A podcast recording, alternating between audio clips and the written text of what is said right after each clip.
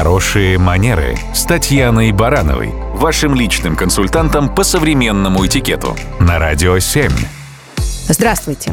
Пользуетесь ли вы смайликами? Наверняка, хоть изредка, но прибегаете к их помощи. Почему именно помощи? Потому что иногда они и вправду помогают придать дополнительную стилистическую окраску сообщению или выразить правильный эмоциональный посыл. Любопытно, что смайлики – это, по сути, и есть эмодзи или эмоджи, пока языковая норма у нас еще не устоялась окончательно. И это название даже созвучно с нашим словом «эмоция». Конечно, как и во всем остальном, в использовании смайликов важна мера. Когда их слишком много, сообщение становится неприятно окрашенным, а олиповатым и кричащим.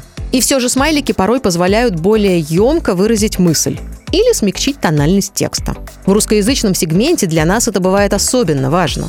Мы порой так сильно нуждаемся в некоем знаковом выражении позитива, что даже в случае, когда смайлик использовать нельзя, мы находим другой выход. Ставим в конце предложения закрывающуюся скобку, как будто мы вежливо улыбаемся. И чем шире наша улыбка, тем большее количество скобок будет стоять в конце сообщения.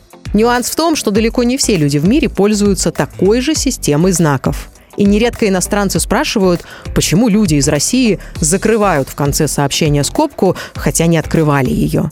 Ну а забор из скобок наталкивает их на мысль, что у нас просто застрял палец на клавиатуре.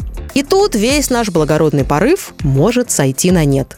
Поэтому выражать мысли и эмоции нужно всегда так, чтобы это было понятно не только автору, но и его визави. Это и есть хорошие манеры.